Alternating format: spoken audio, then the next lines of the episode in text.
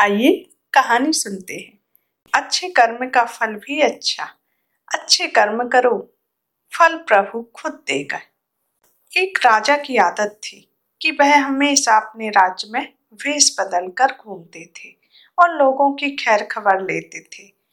एक दिन अपने वज़ीर के साथ शहर से गुजर रहे थे तो देखा एक आदमी गिरा पड़ा है। राजा ने उसको हिलाकर देखा तो वह मर चुका था। लोग उसके पास से गुजर रहे थे। राजा ने लोगों को आवाज़ दी, लेकिन लोग राजा को पहचान ना सके और पूछा, क्या बात है?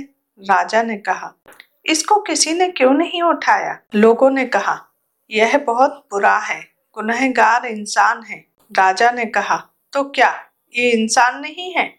राजा ने उस आदमी की लाश उठाकर उसके घर पहुँचा दी। उसकी बीबी पति की लाश देखकर रोने लगी। और कहने लगी, मैं गवाही देती हूँ।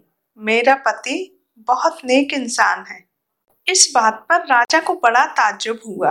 कहने लगा, यह कैसे हो सकता है? लोग तो इसकी बुराई कर रहे थे और इसकी लाश को हाथ तक नहीं लगा रहे थे।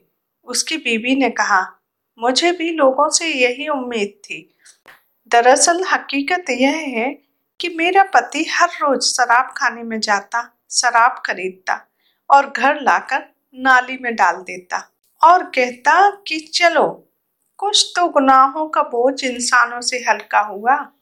उसी रात इसी तरह एक बुरी औरत, यानी बैस्या के पास जाता और उसको एक रात की पूरी कीमत देता और कहता, अपना दरवाज़ा बंद कर ले, कोई तेरे पास ना आए, घर आकर कहता भगवान का शुक्र है। आज उस औरत और नौजवानों के गुनाहों का मैंने कुछ बोझ हल्का कर दिया। लोग उसको उन जगहों पर जाता देखते थे। मैं अपने पति से कहती, जिस दिन तुम मर गए, उस दिन कोई तुम्हें नहलाने तक नहीं आएगा और ना ही कोई तुम्हारा क्रियाक्रम करेगा, ना ही तुम्हारी चिता को कंधा देंगे। वह हँसते हुए मुझसे कहते कि, घबराओ नहीं एक दिन तुम देखोगी, मेरी चिता खुद राजा और भगवान के नेक बंदे आकर उठाएँगे। यह सुनकर बादशाह रो पड़ा और कहने लगा, मैं राजा हूँ, अब इसका क्रियाक्रम मैं ही करूँगा और इसको कंधा भी मैं ही दूँगा। हमेशा याद रखिए, अपना किया कर्म कभी खाली नहीं जाता। इसलिए अच्छे कर्म करते रहिए, खुद भी खुश रहिए और लोगों को भी खुशियाँ बांटते रहिए।